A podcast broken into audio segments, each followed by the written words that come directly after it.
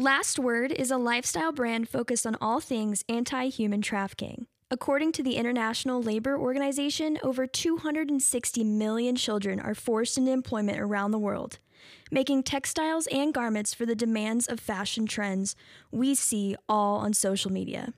This will often come at the price of a child being forced into labor trafficking. Our ambition at Last Word is to reduce the exposure of those who are trafficked around the world, starting with the garment industry. Last Word offers consumers a refreshed look at recycled, repurposed, and reloved fashion trends. It shouldn't be a surprise to anyone that fashion has a way of circling back around, and not always in the best way. Last Word takes all those unwanted and undesired garments, giving them a little TLC or repurpose to create a divine collection you will feel confident, amazing, and inspired in when wearing. Follow Last Word on Instagram at lastword underscore by SL and visit us online at lastwordbysl.com to get your latest fashion trends everyone will be sure to ask you about.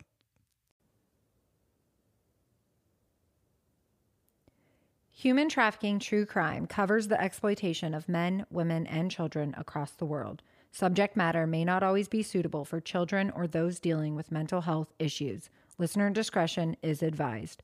If you or someone you know has been trafficked, please contact the Human Trafficking Hotline by texting HELP, H E L P, to 233733. It is the 1970s, and you're a young woman who is using a common method of travel for the time hitchhiking across the country to reach your final destination a birthday party for your friend. You find someone to pick you up, but little do you know, getting into that vehicle turns into a seven year stint as a victim of two horrible people. Tonight's episode, we give Colleen Stan the last word.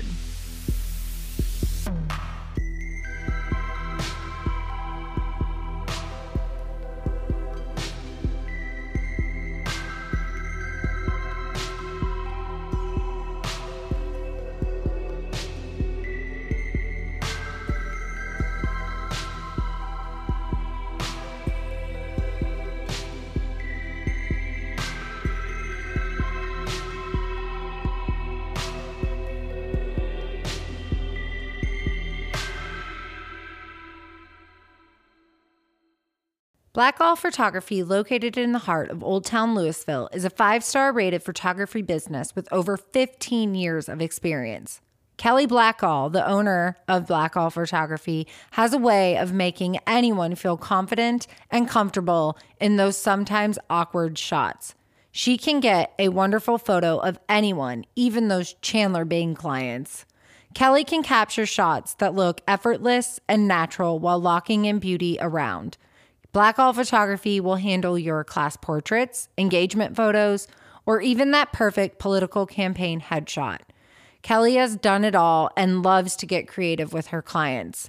If you have been on the fence about getting those updated headshots or need family photos for the holidays, reach out to Kelly and book your session today at Blackall Photography on Instagram. That's B L A C K A L L Photography or you can visit at blackallphotography.com.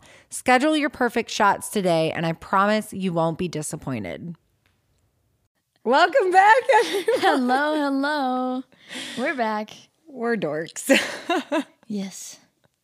we are back with another episode. Another episode. Another one. I feel like there was some crazy story I was going to share with you.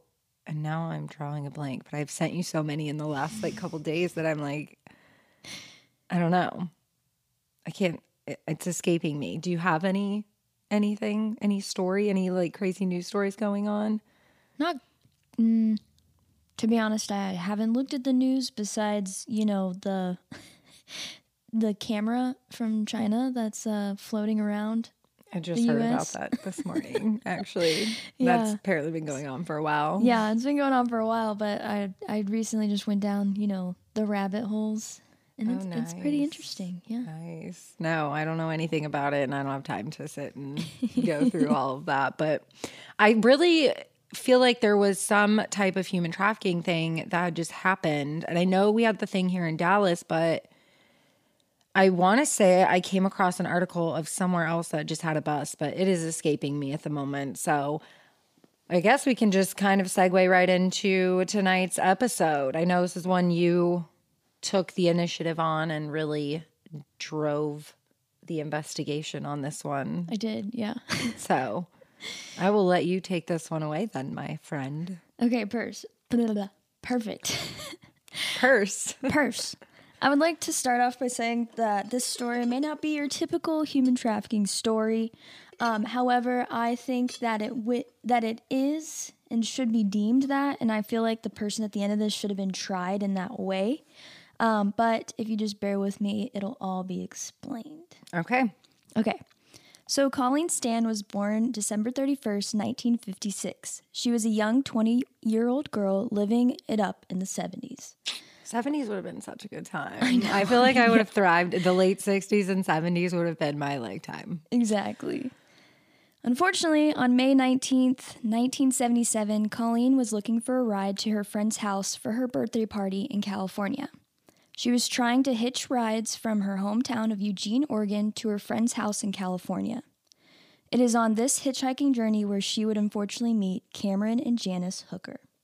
I mean, with a name like that, can we already imagine? Like, Yeah, that's the last name that you don't want to see. So I promise that I'll cir- circle back around to the story, but first I wanted to discuss hitchhiking for Okay. a little bit. Okay.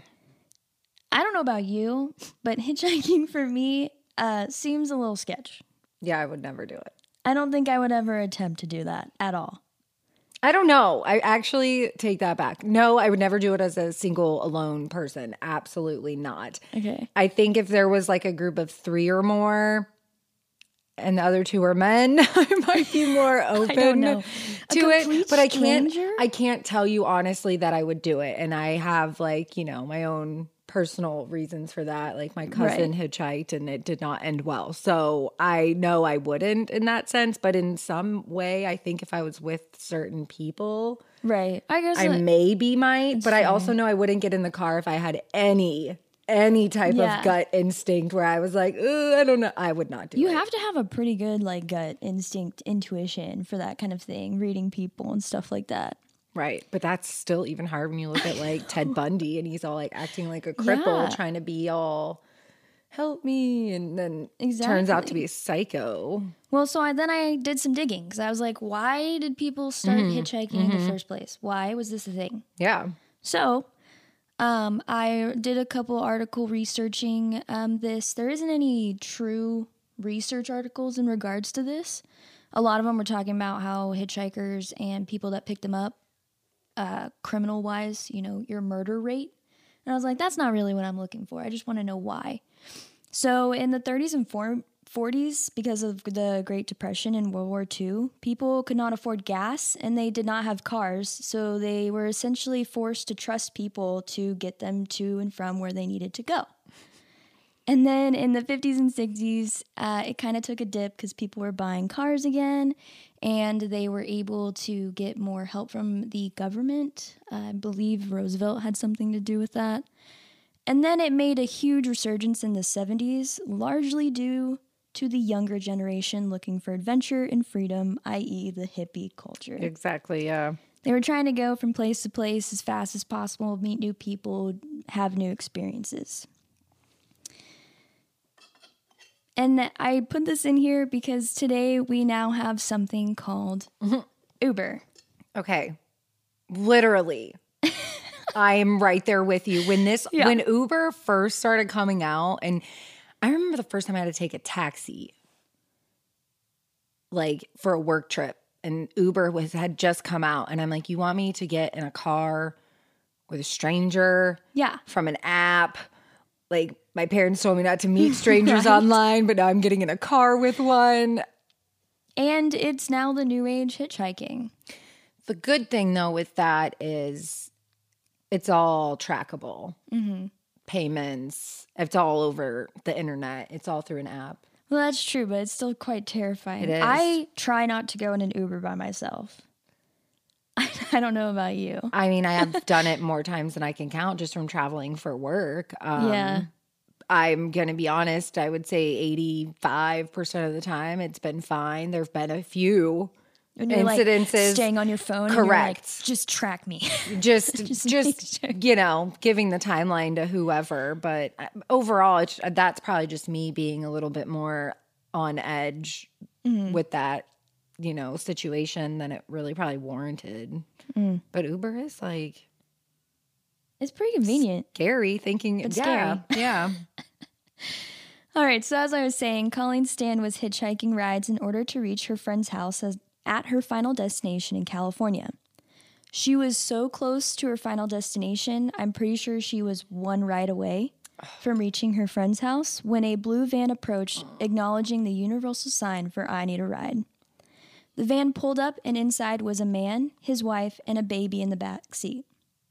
Naturally, the presence of a woman and a baby put Stan at ease, and she deemed her ride safe, well yeah which is what i think a lot any of normal you, person would do. yeah and is is that the universal sign for hitchhiking The I know, yeah, yeah, but you didn't say thumb out, and I'm thinking, what if our listeners is that the oh, universal sign? Oh, that's sign? true. I didn't even think about that.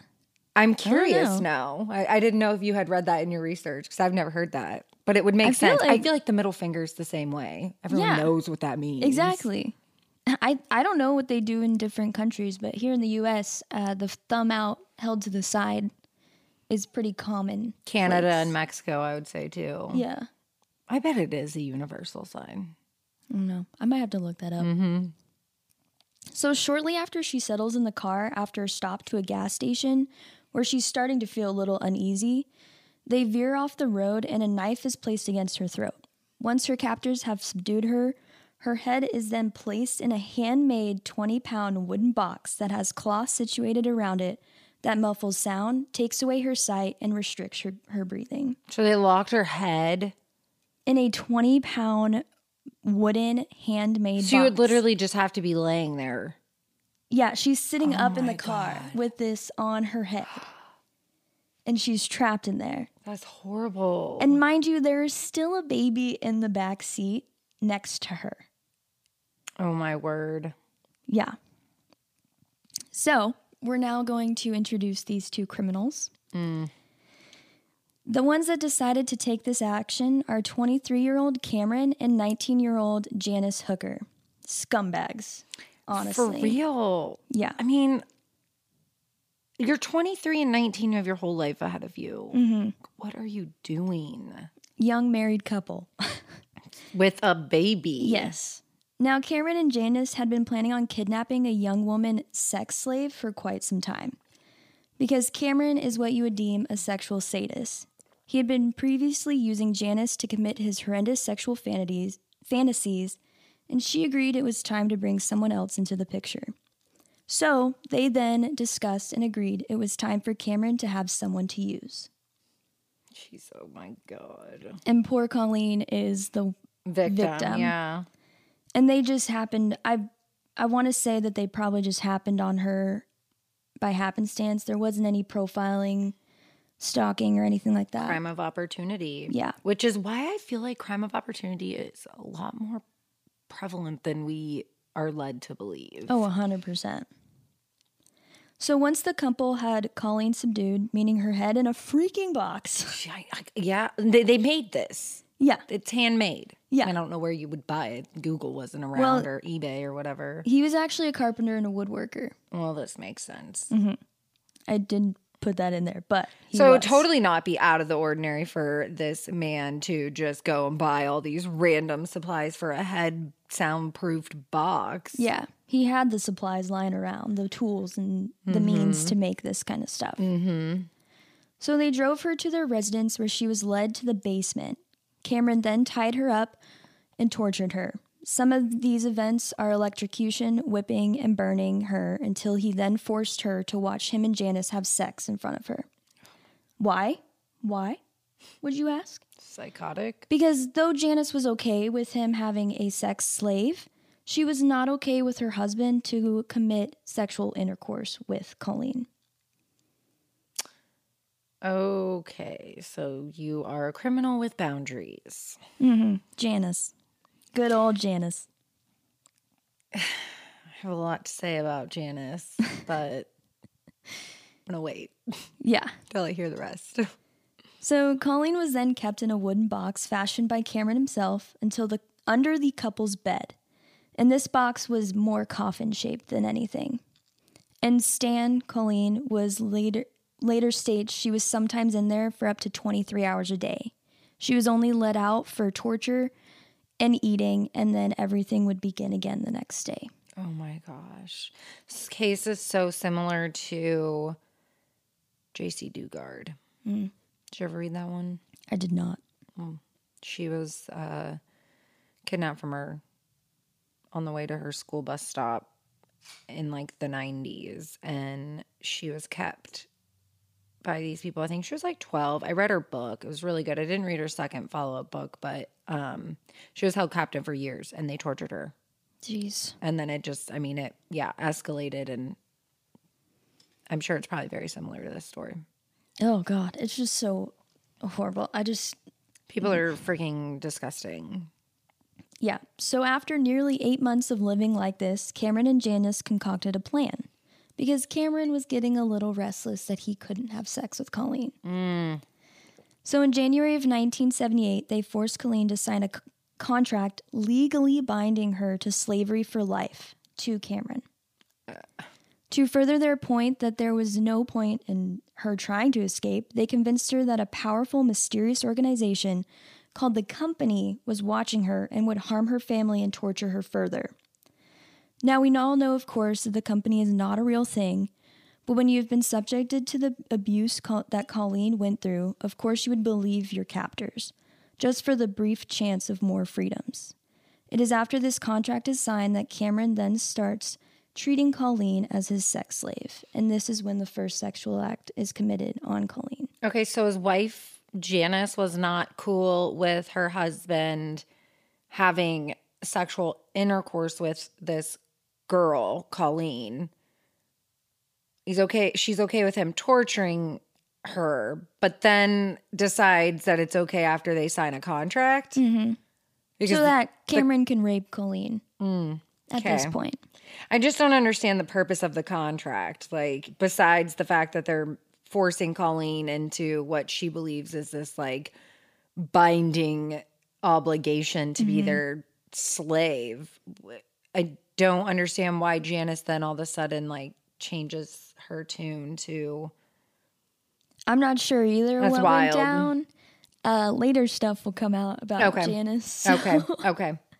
Um, but yeah, so they basically coerced her into Totally. turning into a sex slave and staying with them. Oh yeah, I mean they use the fear of the company, quote unquote, to force her into this legal legal bind. I mean, it's not obviously really legal. Yeah, I put the air quotes around that legally. No, I know. I see that, but I mean, in the sense of, gosh, I would hope this doesn't hold up in court. But I know, like, a legal binding contract just has to have like a handful of things to make it. But I would think in this situation, mm-hmm. but we all know our laws are wild, so that's just wild, though, to sign a contract and then this company is. Yeah, this company conspiracy telling Colleen that this is how they're watching you and Mm-hmm. they're watching your family. And if you do anything wrong or make me mad, Yeah, I'm going to set them on you. that's literally using force, you know, fraud. That's fraud. Yeah, I mean, it's fraud, not for real. sure. Um, they're coercing her, and I mean, it's definitely human trafficking. They're using all elements of force, fraud, and coercion at this point. Colleen was then given more freedoms and liberties after all of this has occurred, which included going outside to the garden, jogging, and helping take care of the children. Yes, plural. During her captivity, Janice had birthed another child while Colleen was underneath the bed in her box. Oh my god, are you kidding me? Mm-hmm. This story is very, very similar to Jaycee Dugard. She ended up getting pregnant, though, not the wife of the captor. Luckily, Colleen didn't escape that fate. Could you imagine being locked in a oh in a God. coffin that is Wait a minute, she's in a coffin. I mean, it's like it's like a coffin shape. Like it's like well, this, still, I'm so claustrophobic. I would not be. it's able like to this that. box underneath their bed. So he originally had her in a head box, and now she's in a box under the bed. Yeah, so the head box was just for transporting yeah. her to the basement to do his first acts upon her, and then he forces her underneath the bed. In her, I would imagine what is her living space, Yes. Harry Potter style. Yeah. Box under the cover. Oh my gosh. And you have to like listen to this lady have baby. Mm-hmm. Ew, think about everything else she had to listen Yeah. to. Yeah. Colleen had access to an open door, a telephone, and neighbors that she interacted with on a daily basis and never once tried to escape. That is the power of coercion I mean, it happens all the time.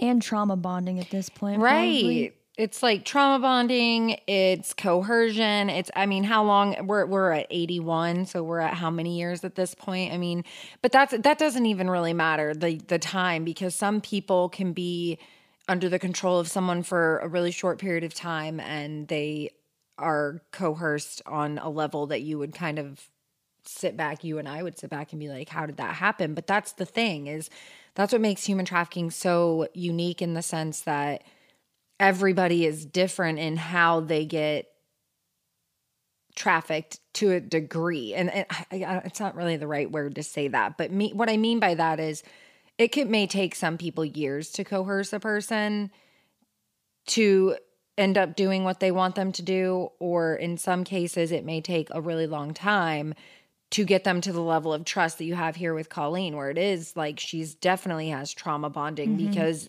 this person who's doing all these horrible things to her is also the one that is providing food who knows what they're saying and oh we saved your family from the company today or what BS mm-hmm. they're feeding her I mean, Stockholm syndrome, I think, is probably very similar to trauma Yeah. bonding, but I mean, there's just all of it. And then there's also the kids too.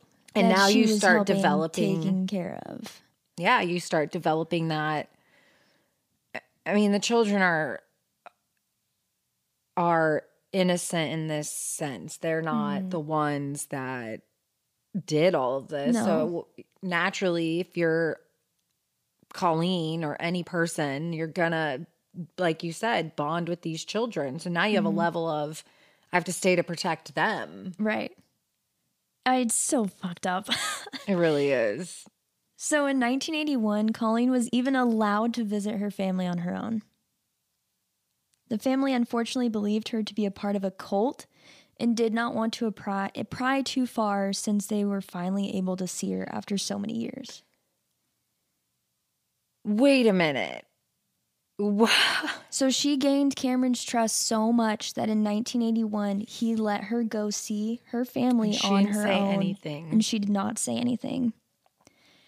How do you? And because of how she was dressed, they believed that she was a part of a cult, and so they didn't pry too far. Was she dressed like a, a Mennonite type person? Yeah, she with was like in a, a- a, dr- a bonnet and a, She was in like handmade those dresses that. Target Yeah. came out with like last Yeah. Oh, year. Oh God, those those probably.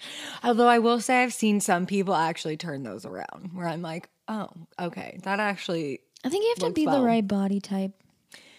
I don't. I'm not a fan of any of them. I wouldn't buy any of them, but. No, That's so- when you think when you say dress. That's where I instantly went. Yeah. Like I'm thinking Amish, Mennonite. very like, much um, handmade, hand stitched type clothing.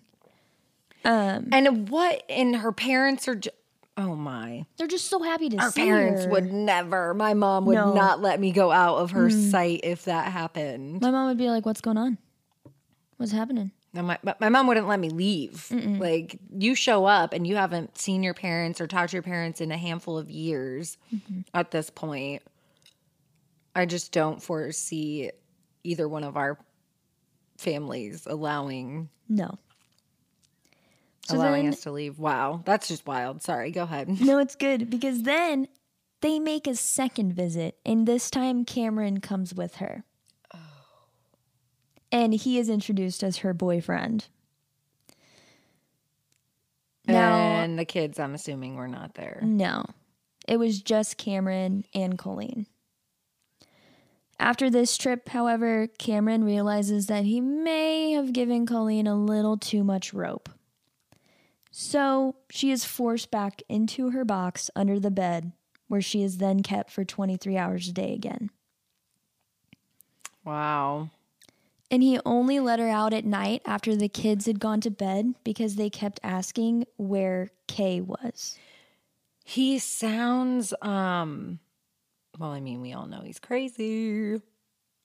But he sounds like psychotic in the sense of well, I mean, we know he's psychotic, but I don't know what the word is I'm trying to use. Like, oh, here, I'm going to give you all this freedom and then take it back. It's, He very much wants control. He wants to control the situation. Yeah. I mean, yeah, he absolutely is controlling it. It almost makes you wonder if he does that, lets her see the family twice, and then holds her back because he's like, oh, well, I can do that, but I can also do this. Yes, exactly. You need to keep performing for me, mm-hmm. or I will not let you have your freedoms. Right. So, but so also between the time of her contract and getting to see her family, Colleen also made items by hand that Cameron and Janice would sell at their local farmers market and would, of course, reap all the profits. Mm. So she would make clothes, jewelry, things of that nature. They would go sell them at the farmers market. And she's not getting paid anything. What does that sound like, Megan? Labor trafficking. It's so. Uh, we talked about this in another episode, and I know this isn't necessarily like the sex trafficking that we normally talk about on the on this podcast, as far as like human trafficking and stuff. But I know we have talked about why. I think it might have been Dice Capone, but like you're a pimp, you're this trafficker, and you're getting charged with human trafficking. Why can't you get charged with labor trafficking too? If you're profiting all the money from the person that you're forcing to lay to do the labor to get that money, it just so happens that that labor happens to be mm-hmm. sexual exploitation and not, you know, picking avocados or do you pick avocados? I don't know. yes. Like a, a, a Right. produce worker, a farmer, or a construction worker, or any of these other jobs that people are typically associated with when you think labor trafficking. I don't understand why we can't charge these people with that as well. Exactly. That's my point. And I think I even said this in another one too of racketeering because there was one case that we've talked about or we've maybe off the record have talked about, but there's was a case where someone was charged with human trafficking and racketeering. So it's like, oh, why can't we just throw the book at them all? Just throw it out. throw it, throw them away, and lock them up and throw away the key. So that was in 1981 when all of that happened, where she was locked back in the box for 23 hours a day.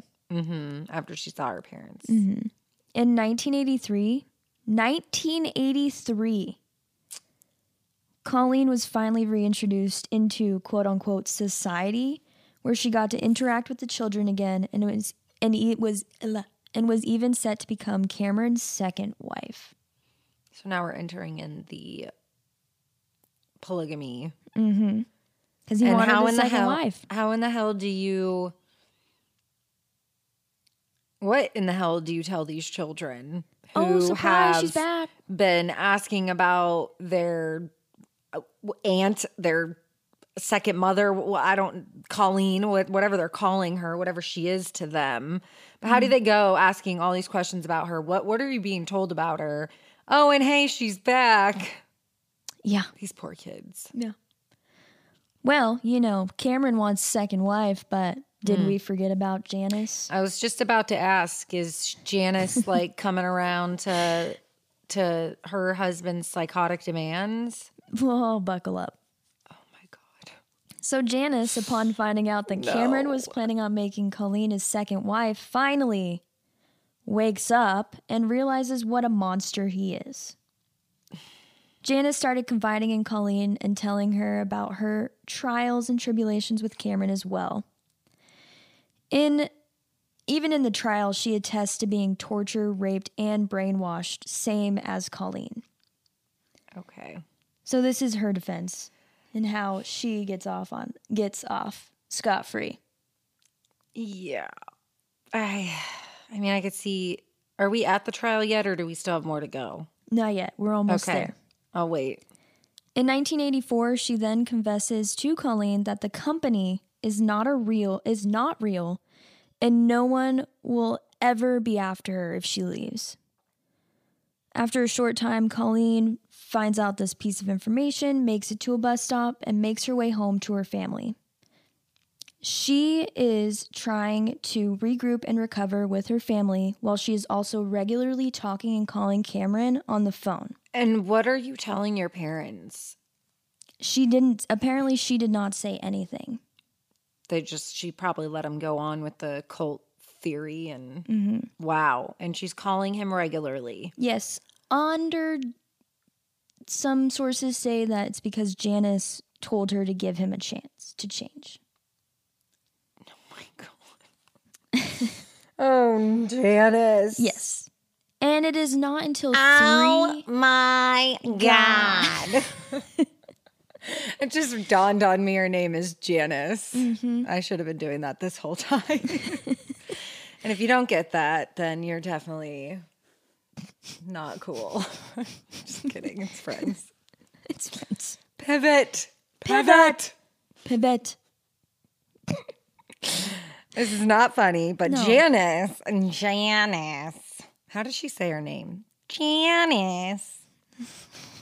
So Jan Chandler. Chandler okay, so Janice. So it is not until three months later that Janice will finally go to the police with her side of the story. Okay, well, I was gonna ask. I kept saying her name because I was gonna ask a question. But so Janice is okay.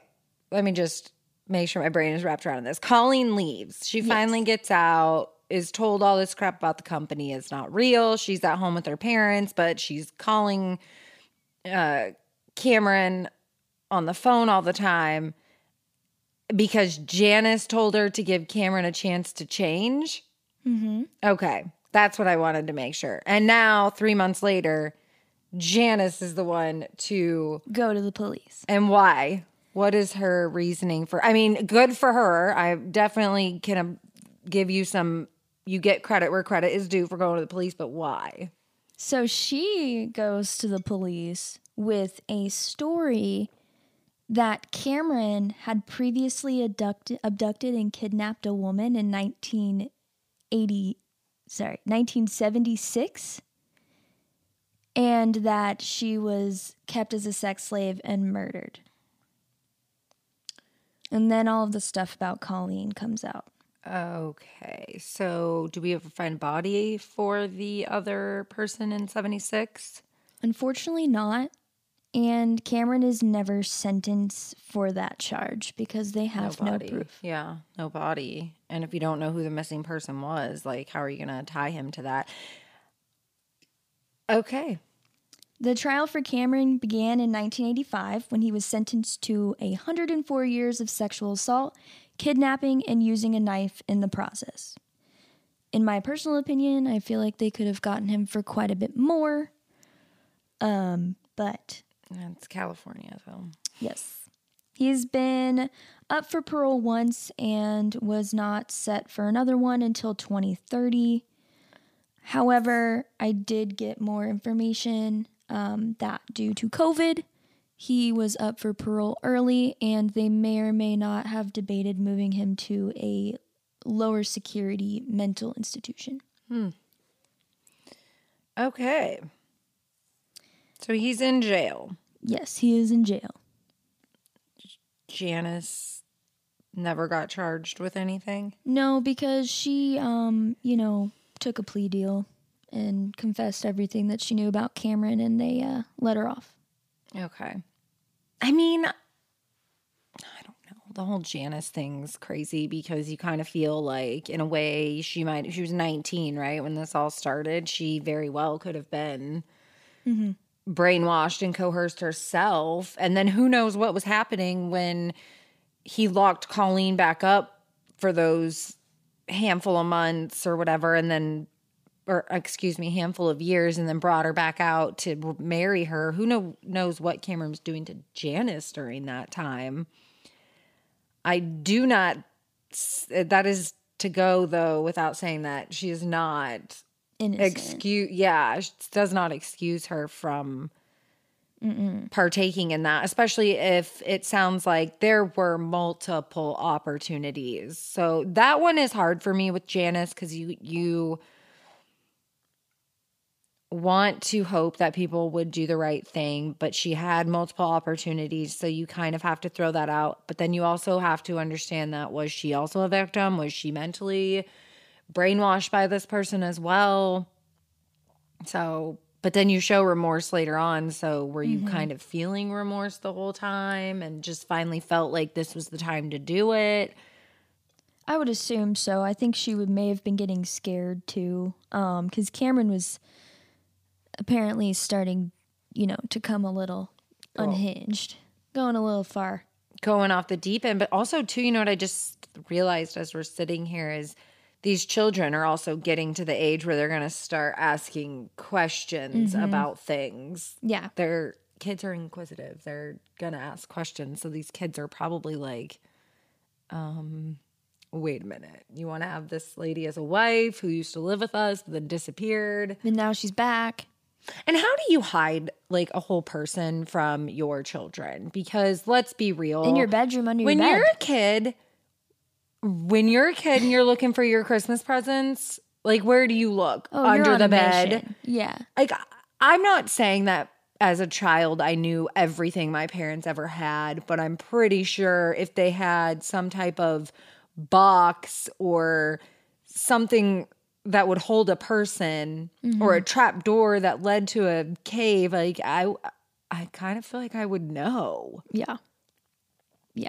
I think I would too. Honestly, I don't understand how they didn't. I, and then there's also the basement that he had, and that he would take her to, oh. which was at the beginning.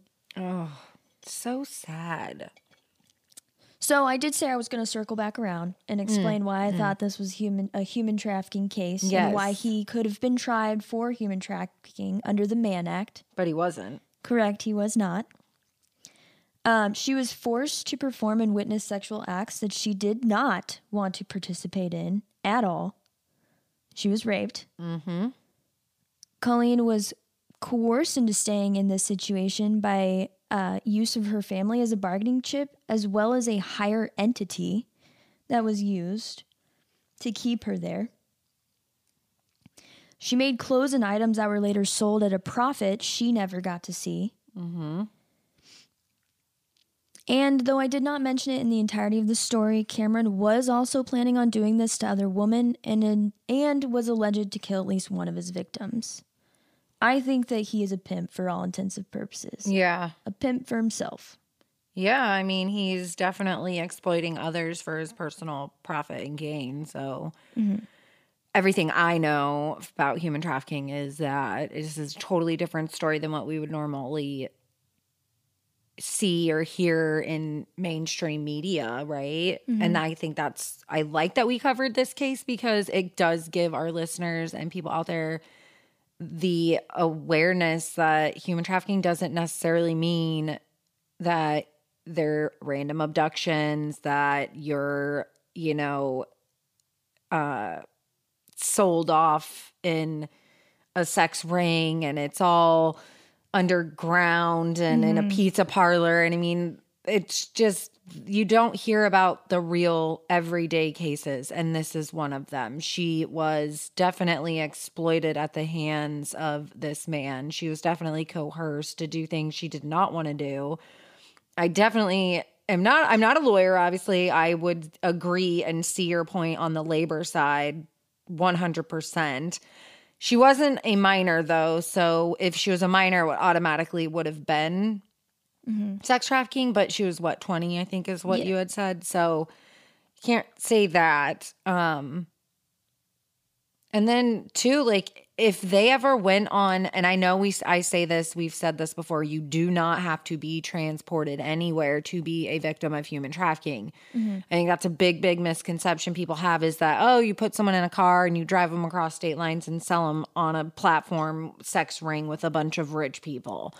Um but what I will say about this case is if she was transported across state lines at any point and was sexually exploited for his profit and gain, then yeah, that would be another. I mean, I know that she was hitchhiking there, mm-hmm. but I'm saying in the course of like the exploitation, if she was ever transported for any type of sexual exploitation, then right, I believe that would also classify it as human trafficking. Yeah, at one point they did move too within California, but they did move her. So, right. But and then who knows like if he had any images, pictures, anything like that. Right. Um, I would like to say that, you know, Colleen did survive this. Um, she's been going to, to therapies. Um, she also suffers from severe chronic back pain from being kept under the bed in the box for so long. Mm. but she is also surviving and moving on. Um, she does do some interviews. She did do interviews beforehand.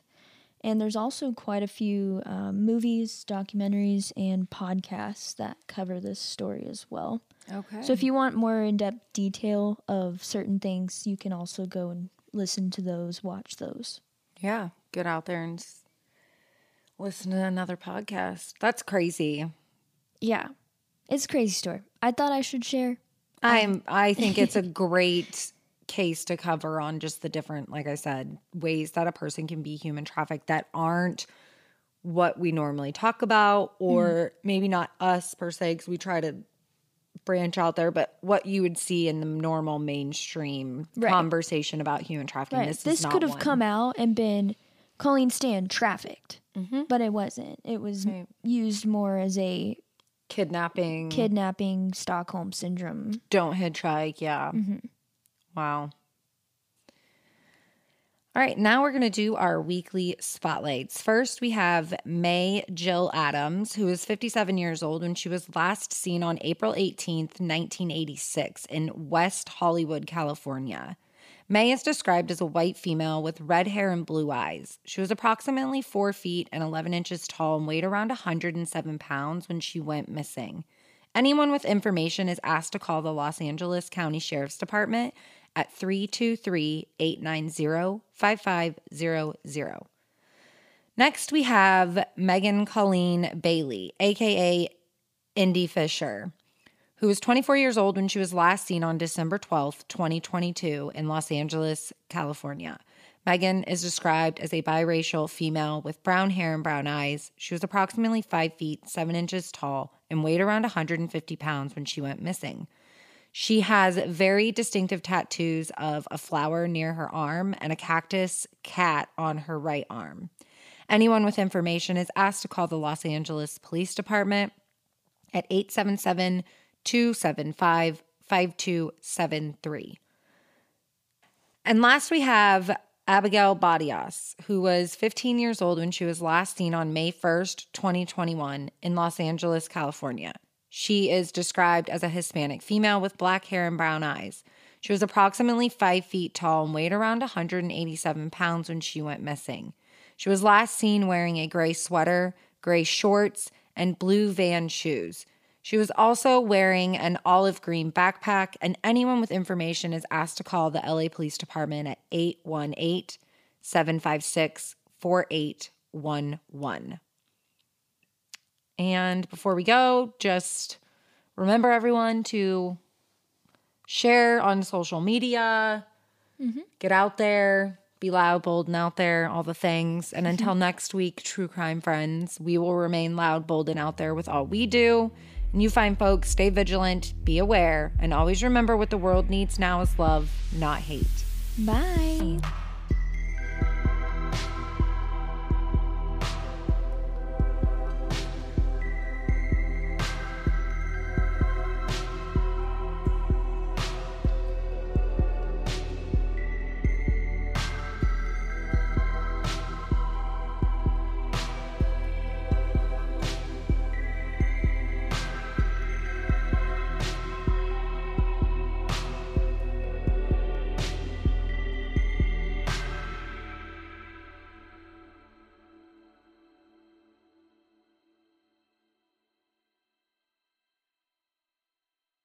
Power Project Collectives wants you to step into your purpose, own your gifts, and take action.